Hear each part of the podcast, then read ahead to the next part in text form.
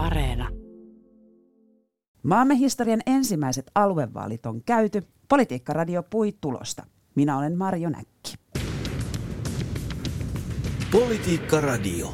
Tervetuloa Politiikkaradion studioon johtaja Karina Jutila E2-tutkimuksesta. Kiitos. Ja väitöskirjatutkija Veikko Isotalo Helsingin yliopistosta. Tervetuloa. Kiitos. Kokoomus on aluevaalien voittaja tuloksella 21,6 prosenttia. SDP ja keskusta ovat sijoilla kaksi ja kolme vain ihan pienellä erolla. Milloin on viimeksi nähty tällainen tulos, jossa pääoppositiopuolue voittaa, mutta myös hallituksen kaksi suurinta puoluetta kasvattavat suosiotaan? Veikko. No nyt ei kyllä tule lähihistoriasta mieleen vastaavanlaista vaalia, ainakaan eduskuntavaalien osalta. Että tietysti tällaisia niin kuin kuntavaaleissa on voinut tapahtua, mutta ei nyt itsellä tule kyllä mieleen. Karina, kommenttisi. Joo, kyllä nämä on siis poikkeukselliset vaalit, koska nämä on ensimmäiset aluevaalit eikä ole vertailukohtaa, mutta myös sillä tavalla, että me ei oikeastaan tiedetä, mitä äänestäjät on painottanut. Eli, eli veikkaisin, että ei ole tarkasteltu sitä, että mikä on valtakunnan taso, tasolla hallitus-oppositioasetelma, vaan ajateltu omaa elämää ja niitä tarpeita, mitä siellä paikallisesti tarvii. Niin, onko tämä ylipäätään ihan hölmöä alkaa vertailemaan ikään kuin valtakunnan ja puolueen tasolla? Mun mielestä vähän hölmöä. Eli mä ymmärrän, että, että kerrotaan ja katsotaan sitä isoa kuvaa, mitä puolueet on saanut valtakunnan tasolla näillä alueilla olleilla ehdokkaillaan. Mutta mun mielestä tämän päätöksenteon ja sotepalveluiden ja pelastuspalveluiden kannalta on paljon kiinnostavampaa se, millaisia henkilöitä tuli valituiksi. Ja kuinka sitä perkausta pitäisi alkaa suorittaa? No siitähän iso kuva saatiin jo eilen, eli se, että siellä meni läpi politiikan ammattilaisia, siis ministereitä, nykyisiä, entisiä, valtava määrä kansanedustajia, valtava määrä myös niitä, jotka on erikoistunut näihin kysymyksiin, joita alueilla sitten päätetään. Ja toinen on sitten myös tämä ammattilaisten läpimeno, eli siellä meni niitä lääkäreitä ja hoitajia. Ja kiinnostavaa tietysti myös, että varmaan ehkä vähän liittyen tuohon, että sinne meni niitä hoitoalan ammattilaisia, niin sinne meni paljon läpi naisia. Eli mä katsoisin sitä, että minkälainen kompetenssi niillä päättäjillä on, jotka on siihen vaativaan tehtävään tullut valituiksi. Veikko Isotalo, olivatko aluevaalit sellainen paikka, johon ei ikään kuin hennonut olla ottamatta osaa? No näinkin voi, voi sanoa, että kyllähän niin kuin nuorille ehdokkaille kävi aika köpelösti, että meillä oli vaan, katoin alle 30-vuotiaita ää, aluevaltuutettuja, niin aluevaltuutetuista he muodostaa noin 5 prosenttia nytten, nytten tota, ja sitten mä katsoin vielä noita ammattikunnan ää, läpipääsyprosentteja, että siellä, meillä oli noin 300 lääkäriä sisältäen hammaslääkärit myös, niin tota, heistä puolet pääsi, että 50 prosenttia, 150 ää, sotealan ammattilaista. Hoitajia oli sitten 1100, heistä noin 16 prosenttia pääsi läpi. Palomiehiä valittiin kahdeksan. Joo, mun mielestä tämä on niin tässä muutosvaiheessa, kun palvelut siirtyy kunnilta ja kuntayhtymiltä sotealueille, niin tässä muutosvaiheessa on hyvinkin ymmärrettävää ja perusteltuakin, että siellä on paljon ammattilaisia tekemässä sitä muutosta. Se tehdään tavattoman nopeassa ajassa. Nämä palvelut alkaa ensi vuoden alusta uudella järjestämisellä. Siellä omaisuusmaassa työnantajuus, ihmisen perusoikeuksiin kuuluvat oikeudet saada hoitoa ja hoivaa ja inhimillistä kohtelua. Siellä on niin valtavan kokoiset asiat, puhumattakaan sit siitä euromäärästä, että siinäkin puitteissa pitäisi pysyä. Eli tota, mun mielestä kiinnostavaa on katsoa 25, kun tulee toiset vaalit kuntavaalien yhteydessä, että minkälaiset aluevaltuutetut siellä niissä vaaleissa valitaan. Että muuttuuko tuo, mitä Veikko sanoi, että, että sillä esimerkiksi tulisi uusia ja nuoria enemmän, enemmän eh, läpi ja ehkä, ehkä jopa vähemmän noita sotealan ammattilaisia, jolloin niin päästäisiin sitten enemmän niin kuin kattoon sitä sitä profiilia ja sen monipuolisuutta. Mutta nyt mun mielestä asiallisesti äänestäjänä, esimerkiksi en äänestänyt näissä vaaleissa, koska en saanut, mutta jos olisin äänestänyt, niin kyllä olisin varmasti katsonut sitä ammattitaitoa. Kenelle uskallan valtakirjan antaa? Eli tulos näyttää siltä, että me suomalaiset olemme sitten hyvin tällaisia käytännönläheisiä, jopa vastuullisia äänestäjiä. Tällainen kuin johtopäätös voidaan vetää, Veikko. No meidän pitää vielä tehdä tutkimusta äänestäjistä, että mitkä oli heidän niin kuin ehdokasvalinnan perusteet. Ja ää, tässä on niin kuin äänestäjillähän on kaksi näkökulmaa, että he voi joko painottaa sitä kompetenssia eli asiaosaamista tai sitten voidaan hakea sitä peilikuvaa, että ehdokas vastaa just näitä mun arvoja, on, kuuluu ehkä samanlaiseen myös niin kuin sosioekonomiseen, demografiseen luokkaan, mutta tota, näiden ää, tuloksen perusteella vaikuttaisi nyt siltä, että haettiin nyt poliittista kokemusta joko paikallistason tai valtakunnan tason sekä sitten, että sulla olisi erityisosaamista ehdokkaana justiinsa näistä sotealan palveluista. Joo, ja tuohon voisin jatkaa, että nyt näissä vaaleissa ei erityisesti haettu sitä, että olisi jonkunlaista leikkisyyttä tai, tai populista, populistista poljentoa tai protestia. Että tämä vaali ei ollut ennen kaikkea kanava protestille, niin kuin me ollaan esimerkiksi eduskuntavaaleissa nähty, että osa äänestäjistä näin ajattelee. Eli, eli nämä oli tämänkaltaiset niin kuin painotukseltaan nämä vaalit tämä saattoi olla hankalat vaalit perussuomalaisille just sen takia, että heillä oli hankaluuksia niin kuin, ö, kanavoida tätä hallitusoppositio vastakkainasettelua tähän niin kuin toisen asteen vaaleille, joka yleensä toisen asteen vaaleillahan tarko- ajatellaan, sitä, että meillä on eduskuntavaalit, jotka on se ykkösvaalit, ja sitten meillä on kuntavaaleja ja on, on tota eurovaaleja, jotka sit, jossa sitten myös voidaan peilata tätä valtakunnan politiikan hallitusoppositiokanavaa, mutta – mutta niin kun, koska nyt oli sellaiset aihepiiriltään niin rajattu teema näissä vaaleissa, niin mä näin, että ei, ei niin kuin samalla tapaa ja saatu sitä, ää, ja varmaan niin kuin perussuomalaisten tuloksestakin voidaan ehkä jotain ajatella, että se, se protesti ei kanavoitu nyt heille näissä vaaleissa, että se sitten saattoi johtaa siihen, että perussuomalaiset äänestäjät – eivät, eivät tota sitten vaan äänestäneet näissä vaaleissa.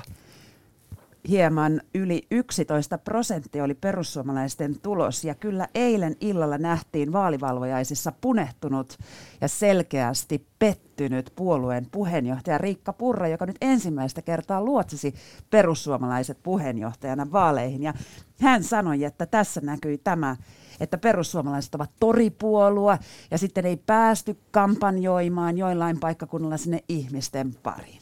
Tämäkö oli se syy, miksi perussuomalaiset hävisivät? Karina. No, torille ei päässyt muutkaan puolueet ja muutkin puolueet voivat vä- vä- vä- väittää olevansa niitä, jotka kiertää. Et siinähän on kiertämisen ammattilaisia eri puolueissa kyllä. En ihan täysin kyllä se, tuota selitystä osta.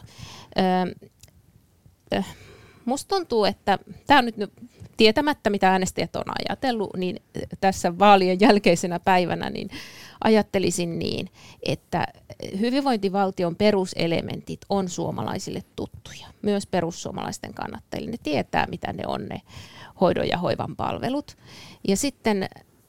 Eh, semmoiset, jotka harkitsee perussuomalaisten äänestämistä ja miettii, että onko siellä omassa kotikunnassa jatkossa mitään palveluita, niin onko siellä voinut tapahtua harkintaa, että ne miettii, että onko tämä perussuomalainen vaikka Petteri niin kuin tähän tehtävään niin kuin sopiva, vai kannattaisiko mun tässä luottaa, jotta meidän mummolla on palvelut niin tuohon toiseen. Eli tavallaan perussuomalaisten äänestäjäkunnassakin liikkuvia äänestäjiä, jotka miettii, että nämä on nyt eri, tämä on nyt vähän eri juttu. Eduskuntavaaleissa tehdään sitä isoa muutosta, mutta nämä on nyt vähän eri juttu.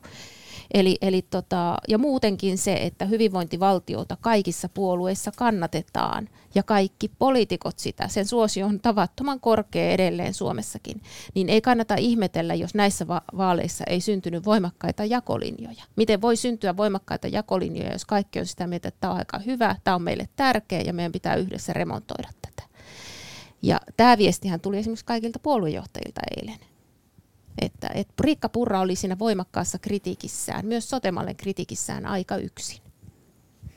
Eli liian tärkeitä asioita, jotta ketään voisi päästää pelleilemään näillä hyvin tärkeillä asioilla. Veikko. No toinen juttu on tietysti se ää, perussuomalaisten häilyvä positio vasemmista oikeista akselilla. Että tämä on 2000 10-luvun alussa vielä perussuomalaisia vähän niin kuin pidettiin ehkä keskusta vasemmistolaisenakin talouspoliittisilta linjauksilta, mutta nytten halla kauden jälkeen niin perussuomalaisethan näyttäytyy tällaisena niin kuin jokseenkin tavanomaisena oikeistolaisena populistipuolueena, jos katsotaan niin kuin eurooppalaista mittakaavaa. Mutta, mutta tota, perussuomalaisten sitten niin kuin se faktuaalinen, että mitä, mitä tapahtuu ää, näissä aluevaltuustoissa, että, että äänestäjälle varmaan ollut jokseenkin epäselvää, että lähtevätkö perussuomalaiset esimerkiksi mukaan kokoomuksen kanssa näihin palveluseteilehankkeisiin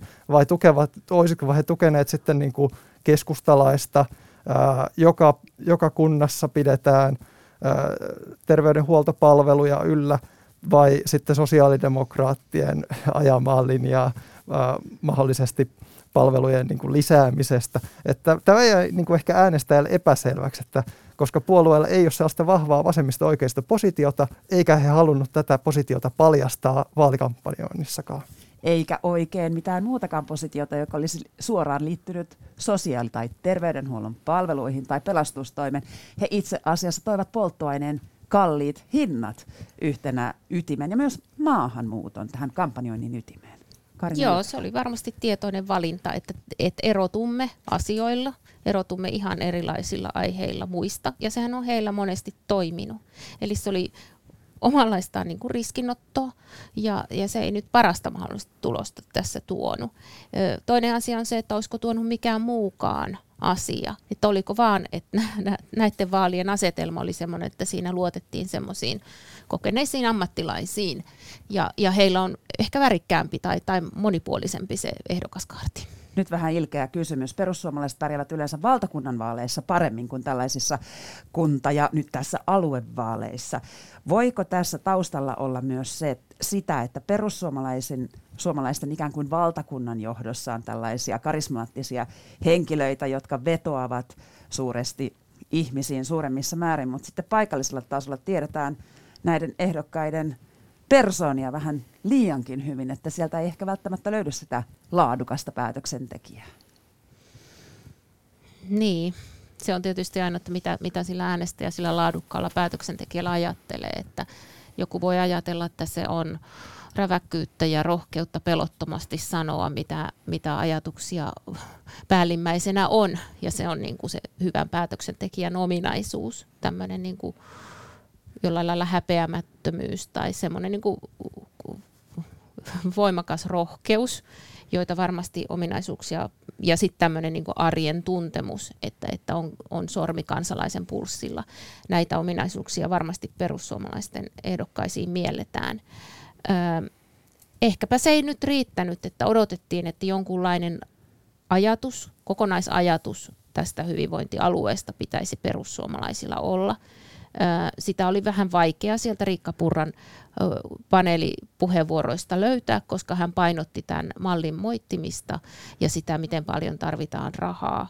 Ja, ja hänellä oli kuitenkin aika selkeä tarve päästä semmoiseen dialogiin muiden puheenjohtajien kanssa sen sijaan, että hän olisi tuonut sitä omaa vaihtoehtoa esille.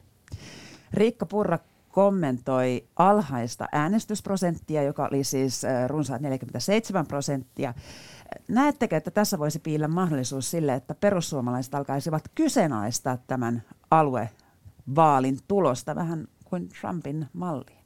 Peikko. No sitä on aika vaikea sanoa, että, että tarttuvatko perussuomalaisten kannattajat sitten tähän puolueen viestiin, äh, mutta tuloshan ei, ei nyt ollut mairitteleva. Äh, ja jos ajatellaan sitten äänestysaktiivisuutta, niin äh, kyllä se niin kuin toimivan edustuksellisen demokratian kannalta olisi hyvä, että meillä olisi vähintään se 50 prosentin äänestysaktiivisuus. Mutta se, sehän on loppujen lopuksi vain numero e, ja tärkeää on etenkin se, että meillä äänestäisi ää, eri, eri tota, yhteiskuntaluokat ja ää, katsomatta koulutukseen ja ikään tasavertoisesti siinä mielessä, että kaikki olisi yhtäläisesti edustettuna. Että nythän Matala äänestysaktiivisuuden keskeinen ongelma on se, että se johtaa vinoumiin, että meillä on päätöksentekijöitä, jotka edustaa vain tiettyä yhteiskunnallista luokkaa. Korkeasti koulutettuja esimerkiksi. Ää, nähdään, että koulutus on nykypäivänä erittäin merkittävä jakolinja. Se oli ää, viime, viime eduskuntavaaleissa muistaakseni 78 prosenttia korkeasti koulutettuja koulutetuista äänesti, kun taas toisen asteen koulutuksen omaavista vain 48 prosenttia. Että meillä on tällaisia isoja, isoja jakoja ja sitten vielä nuorien keskuudessa tämä on, nämä on vielä merkittävämmät nämä koulutukseen liittyvät erot, että tota, korkeasti koulutetut nuoret, heistä ää, 90 äänestää, kun taas sitten matalasti koulutetut ei, ei juurikaan. Joo, ja mä voisin jatkaa tuohon Veikon hyvään puheenvuoroon, että tota, perussuomalaisilla on myös ansioita siinä, miten he on saanut heräteltyä kiinnostusta semmoisissa kansalaisryhmissä, jotka ei ole ollut politiikasta kiinnostunut, ei ole kokenut, että heillä olisi väylää tai vaikutusvaltaa. Eli, eli tota, en niin katsoisi pelkästään kriittisesti perussuomalaisten puheita, vaan siellä on myös ansioita demokratian näkökulmasta. Kykyä sanottaa asioita, kyky, kykyä mobilisoida uusia äänestäjäryhmiä, jotta, jotta kaikkien ääni tulisi kuulluksi Suomessa. Politiikka Radio. Politiikkaradion studiossa ovat johtaja Karina Jutila E2-tutkimuksesta ja väitöskirjatutkija Veikko Isotalo Helsingin yliopistosta. Minä olen Marjo Näkki. No katsotaan sitten tätä aluevaalitulosta hieman toisesta näkökulmasta. Hallituspuolueiden yhteenlaskettu kannatus oli 58,8 prosenttia. Kokoomuksen voitto eli suurimman puolueen ansio, oli 21,6 prosenttia. Niin kuinka suuri voitto tämä kokoomukselle sitten oli, jos verrataan ikään kuin edelleen tätä oppositio-hallitusakselia? Karina Jutila. Kyllähän se reilu voitto heille oli. Ja niin kuin, niin kuin Orpo siinä taisi laskeskellakin, että kun Helsinki siihen lisätään, niin komea tulos. Eli, eli heillä on hyvä putki menossa. Siitä ei pääse mihinkään kampanjakone kunnossa, ehdokkaita saadaan hyviä. Sillähän on itseään ruokkiva kehä myös. Hyvä tulos ruokkii hyvää tulosta. No tuleeko tästä pääministeripuolue? Onko tämä jo liian aikaista ryhtyä eduskuntavaalien äänestykseen ensi keväänä? No se riippuu myös paljon, mikä äänestysaktiivisuus tulee olemaan. Että nythän se oli 47,5 ja sitten viime eduskuntavaaleissa oltiin 72 prosentissa ja tiedetään, että kokoomuksessa on korkeasti koulutettua äänestäjäkuntaa, joka äänestää – vaalista, vaalista riippumatta käytännössä, kun taas muissa puolueissa ihmiset jää kotiin. Että tässä mielessä mä olisin ehkä odottanut vähän suurempaa kaulaa jopa, mutta tämä oli nyt hyvin niin kuin galluppien mukainen, että ehkä käytännössä se, se tota, isoin yllätys oli, oli keskustan hyvä menestys ainakin itsellä. Mä muistuttaisin myös siitä, että suomalaisista niin suuri joukko, en ulkoa muista minkä kokoinen, on liikkuvia äänestäjiä. Eli miettii esimerkiksi seuraavissa eduskuntavaaleissa äänestääkö kokoomusta, vihreitä, ehkä RKPtä, jonkun verran, no en nyt tällä hetkellä tiedä sosiaalidemokraatteja, mutta ainakin niin kuin näiden kolmen kesken niin tota, ja, ja maaseutupaikkakunnilla, maakuntakeskuksessa varmaan keskusta tulee siihen yhdeksi, niin tota, et ei ajatella niin, että, että jollain puolueella on joku äänipotti, joka siirtyy sitten seuraaviin vaaleihin, että se olisi jossain aikajanalla se potti siirtyisi puolueen mukana, vaan kyllä niiden pitää kuitenkin tehdä se. Siellä on jonkun kokoinen kivijalkakannatus olemassa, mutta sitten sen päälle tehdään aina tulos. Vaaleissa siis äänestettiin uudet aluevaltuustot 21 hyvinvointialueelle ja vaalien ulkopuolelle jäivät Helsinki ja Ahvenanmaa. Nyt jos katsotaan tätä tulosta tästä näkökulmasta, eli että kuka nousi suurimmaksi puolueeksi alueella, niin keskusta on tässä se ehdoton voittaja. Se nousi suurimmaksi puolueeksi yhdeksällä hyvinvointialueella. Kokoomus nousi kuudella SDP neljällä ja RKP kahdella hyvinvointialueella. Eilen nähtiin valoisasti säteilevä Annika Saarikko. Hän oli hyvin huojentunut. Veikko. Annikalla oli kyllä syytä olla ylpeä tuloksesta, että kyllähän tämä oli melkoinen comeback keskustalle ja tietää, tietää hyvää eduskuntavaaleja varten, että kun puolue saa tällaisen nosteen, niin – se, se, se välttämättäkin tarkoittaa, tarkoittaa että myös ehkä, ehkä niin kuin, jos katsotaan keskustan niin kuin potentiaalia pysyä hallituksessa, niin tämä, tämähän viesti näyttää ehkä siltä, että keskusta voisi olla halukkaampi pysyä, pysyä vaalikauden loppuun asti, kun taas vihreillä ehkä tämä tulos kieli siitä, että siellä, siellä kasaantuu nyt painetta tehdä jotain. Annika Saarikko sanoi, että keskustan kannatuskaamos on ohi. poliitikot osaa käyttää kaikenlaisia kielikuvia, sanotaan tuohon niin, mutta kyllä siellä niin kuin kolme semmoista selittävää tekijää oli. Siellä on se sote-osaaminen, ne on ollut vuodesta toiseen tekemässä sitä mallia eri, eri tehtävissä. Toinen on sitten tietysti tämä alueellinen profiili, maakunnallinen profiili, joka on siis ollut sen toista sataa vuotta siinä puolueessa. Eli se on yksi ominaisuus, jonka kansalaiset pystyy yhdistämään ja se on sitten tietysti uskottavuustekijä tuon tyyppisissä vaaleissa. Kolmas on sitten ehdokasasettelu. Se ei, se ei mennyt määrällisesti varmaankaan niin hyvin. Perussuomalaisilla esimerkiksi oli enemmän ehdokkaita, mutta sitten tässä jos painottui se, sitten jälkeenpäin nähdään, kun tutkitaan, että jos kun vaikuttaa siltä, että äänestäjät painotti nyt sitä osaamispuolta, niin siihen pystyy sitten tarjoamaan myös ihmisiä. Eli, mutta komppaan tuota, että kyllähän se aina työrauhaa ja, ja intoa tuo sitten, kun hyvä tulos tulee. Ja sitten analyysin tarvetta ja itsekriittisyyttä niille, joilla menee huonommin. Miten Sanna Marinin johtava SDP tähän suhtautuu, koska nyt on kuitenkin tilanne se, että he ovat rinta rinnan keskusta ja demarit tämän, tässä tuloksessa. Mutta kuitenkin hallituksessa niin keskusta on, no sitä on pidetty tällaisena apupuolueena. Kyllä se voi siihen dynamiikkaan hallituksen sisällä pikkasenkin vaikuttaa, mutta kuitenkaan tässä ei nyt äänestetty eduskunta, eduskuntapaikoista, että ää, sillä voi olla enemmänkin tällainen psykologinen vaikutus. Joo, komppaan kyllä tuota, että kyllä se on mittauspiste, mm.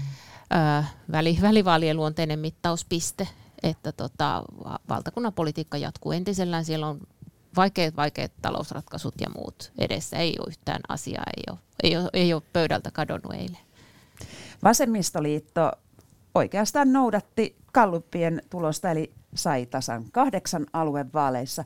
Mutta vihreät, näistä vaaleista ennakoitiin heille vaikeaa ja huolimatta siitä, että nuori Iiris Suomella kyllä oli sangen valovoimainen ja ei ainakaan jäänyt vanhojen puolueiden, puolueiden puoluejohtajien jalkoihin väittelyssä, niin vihreät kuitenkin saivat vain 7,4 prosenttia. Vahvasti kampanjoivat mielenterveyden teemalla. Veikko Isotalo, miksi vihreät eivät edenneet tämän enempää?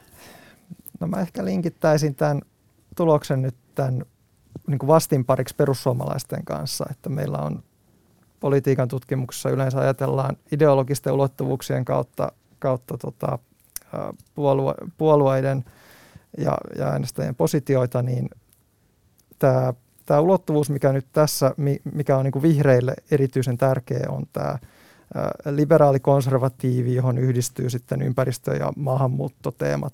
Tätä kutsutaan Galtan ulottuvuudeksi, että se tulee tällaisista englanninkielisistä sanoista kuin Green Alternative Libertarian Traditional Authoritarian Nationalist.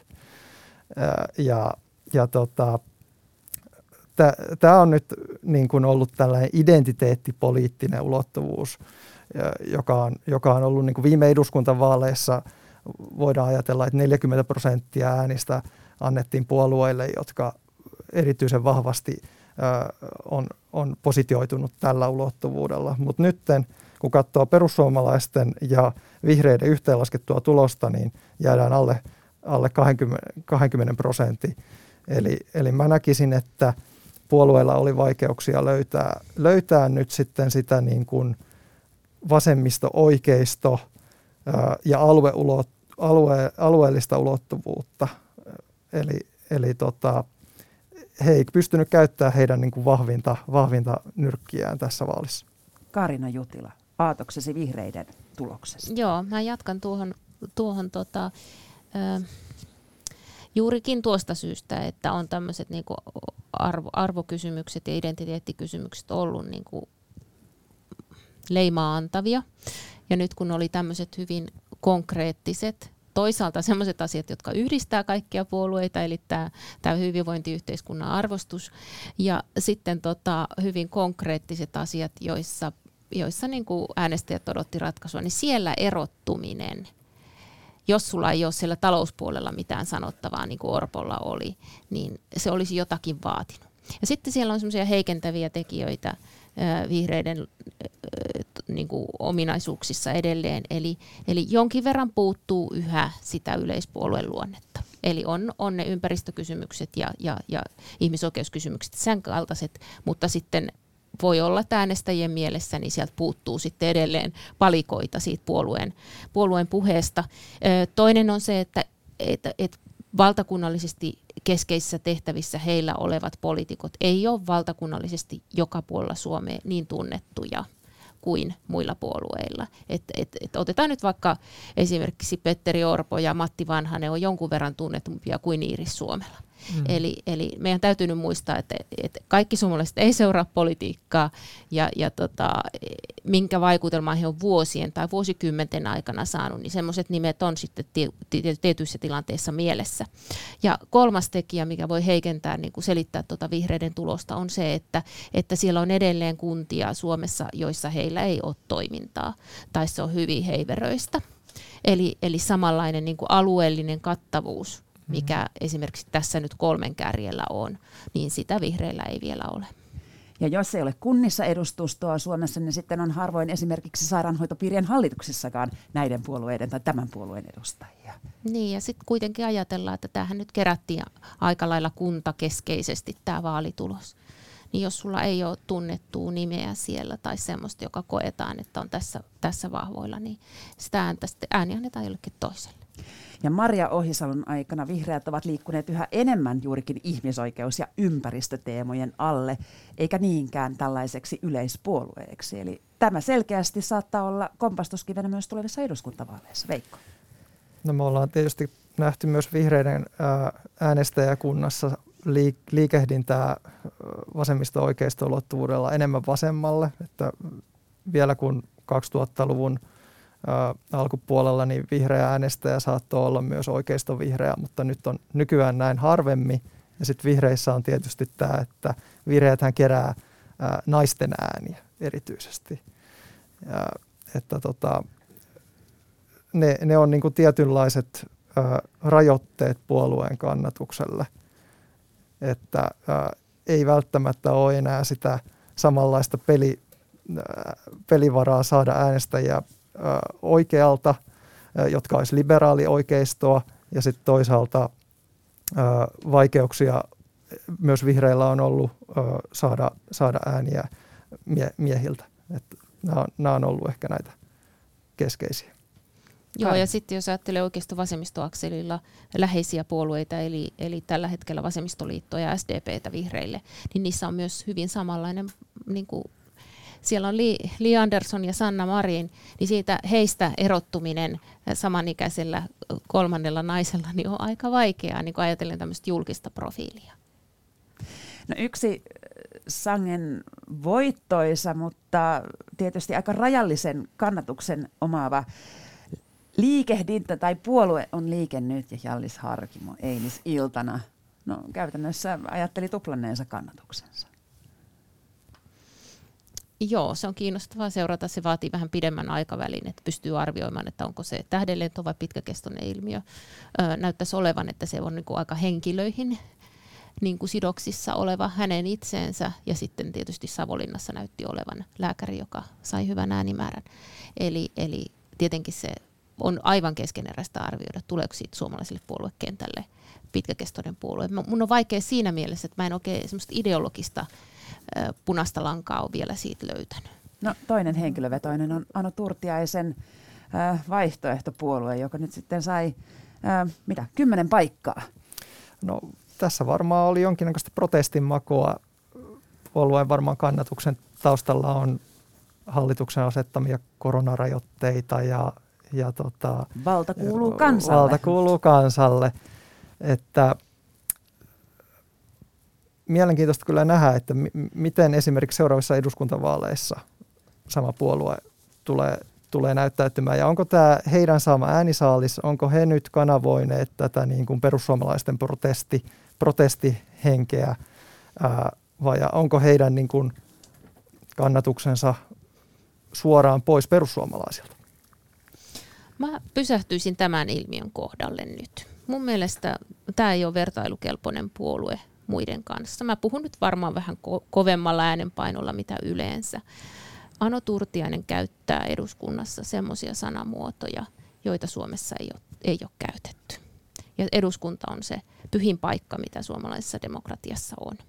Hän sai kannattajilleen olematta itse ehdokkaana pitkästi yli 20 000 ääntä eilen. Se on valtava määrä. Se on signaali, jota meidän, jonka ääressä meidän pitää pysähtyä.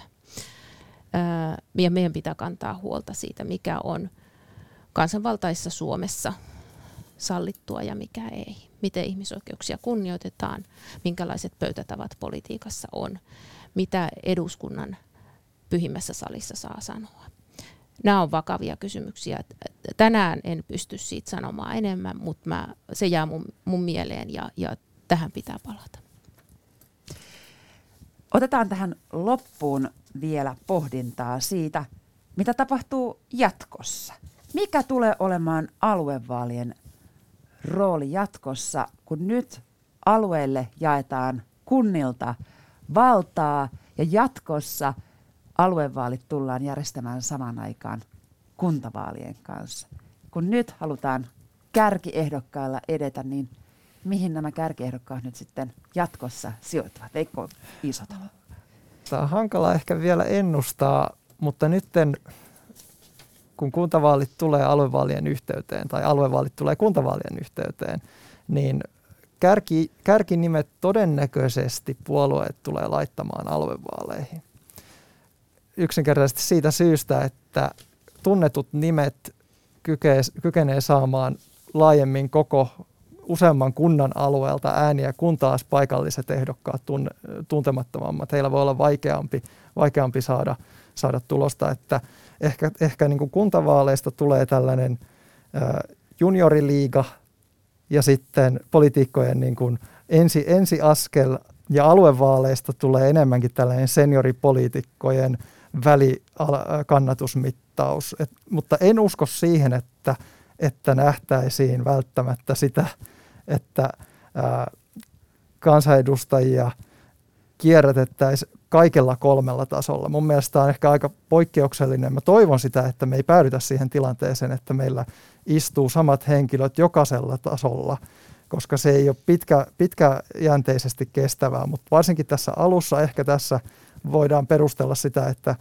nyt perustetaan niitä instituutioita, lautakuntamalleja, valitaan sitä malleja, miten, miten näissä hyvinvointialueissa tullaan tekemään päätöksiä, niin siellä se kokemus voi auttaa sen työskentelyn niin kuin alulle panemista, mutta se, että, että sitten pitkäjänteisesti samat henkilöt istuisi kaikilla kolmella tasolla, niin mä en itse pidä sitä järkevänä.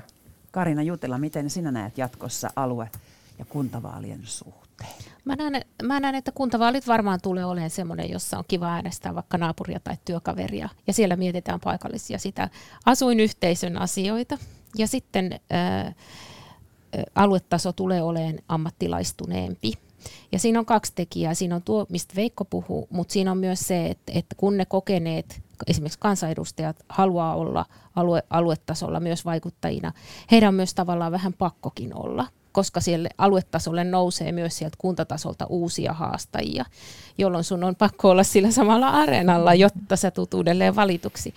Eli, eli tota, kyllä siellä on niinku pito- ja vetovoimatekijöitä siellä aluetasolla sit päättäjien näkökulmastakin. Ja onhan se toki, siellä pyöritetään kolmannesta valtion budjetista sitä rahamäärää ja rahat pitää saada liik- äh, riittämään ja, ja kehittämistä tarvitaan. Kyllä se voi olla myös inspiroivaakin päättäjille. Että ei se ole niinku semmoinen pakkopulla. Se voi olla tosi kiinnostavakin taso, se aluetaso. Näissä aluevaaleissa yli 50 kuntaa jäi ilman edustajaa. Alkaako suomalainen kuntakenttä murtua? No, tuohon tota, on kyllä paik- vaikea sanoa, mutta siis mä itse näen, että nyt tulee olla tärkeää analysoida ö, näitä äänestystuloksia sen mukaan, että, että saiko kaikki kunnat ö, suhteessa väkilukuunsa edustajia näihin aluevaltuustoihin.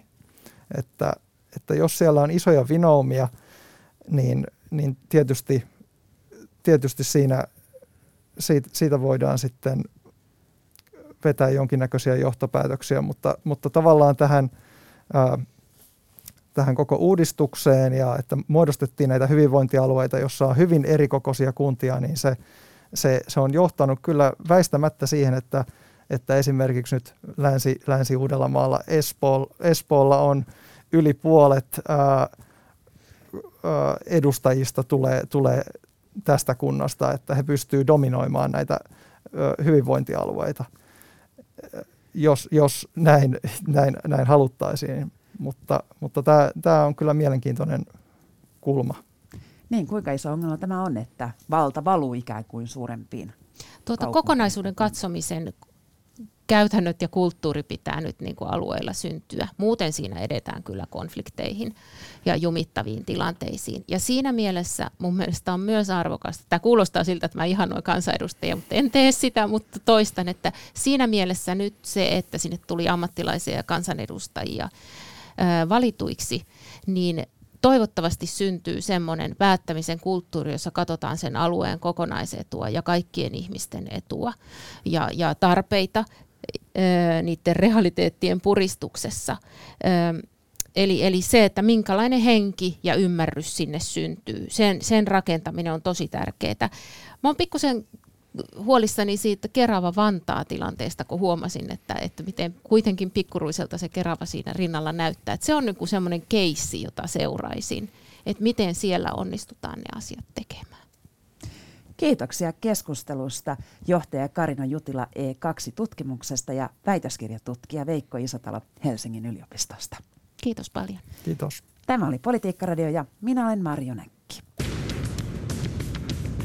Politiikka Radio.